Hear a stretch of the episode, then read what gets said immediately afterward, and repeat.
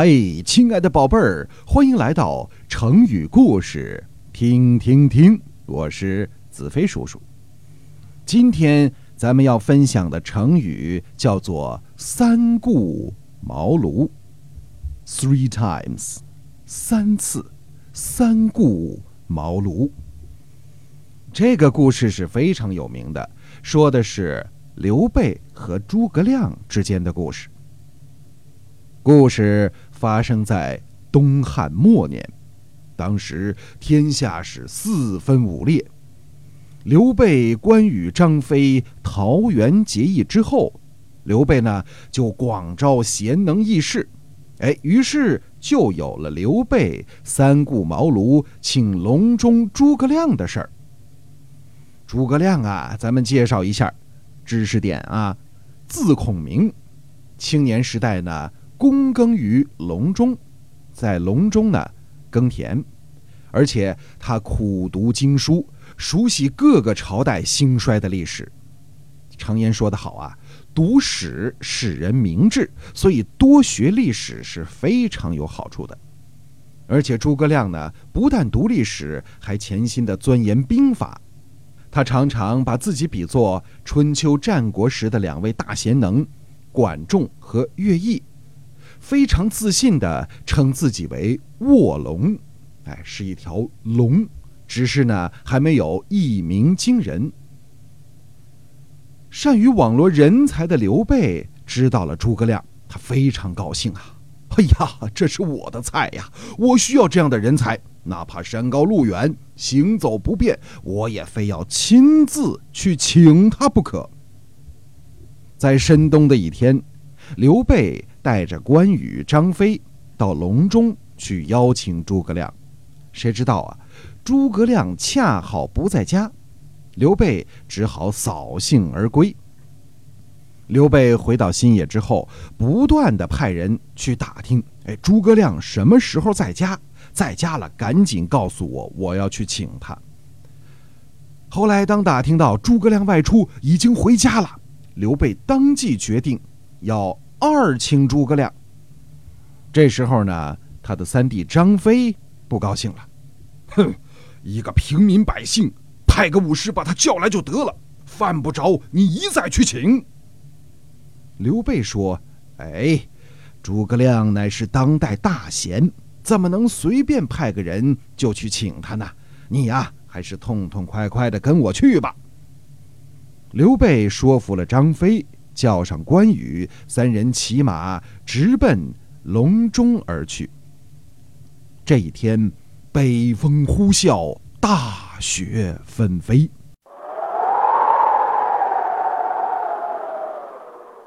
这天气冷的实在叫人难忍。张飞对着刘备就嚷嚷上了：“我等何苦受这样的罪？不如等到天明再说吧。”刘备却说：“贤弟呀，咱们冒此大风雪，不怕山高路远去请诸葛，不正表明了我们的一片诚意吗？”于是三人继续往前赶路。不料这一次，刘备还是没能见到诸葛亮，只好写下了一封信，托诸葛亮的弟弟转交给他，说明来意，并表示我择日。再来拜访。到了第二年春天，刘备更衣备马，决定三访诸葛亮。张飞和关羽啊，都竭力的劝阻。关羽说：“我们两次相请都未见到他，想必他只不过是徒有虚名，不敢前来相见吧。”张飞更是带着轻蔑的口吻说。我们已经仁至义尽，这次只需我一人前往。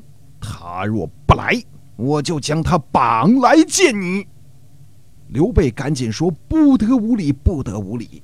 没有诚意，怎么能请到贤人呢？”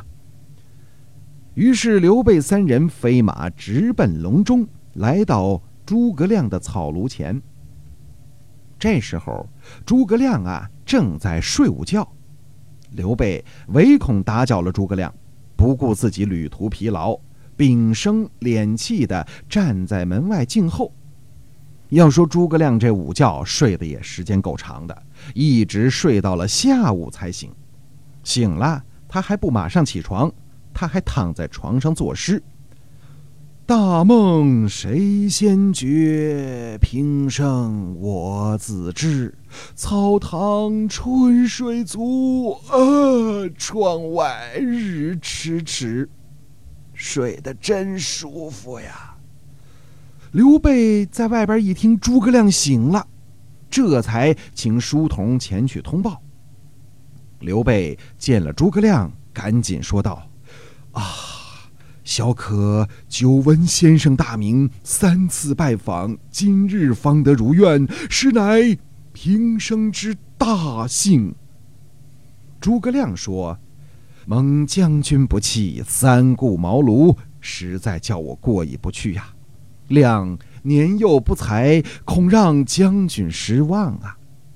刘备却诚恳地说：“哎，是我不自量力，想为天下伸张正义，振兴汉室。但由于我的智商、情商都不在线上，时至今日尚未达到目的，还望先生多多指教啊。”刘备这种谦虚的态度、诚恳的情谊，使诸葛亮很受感动。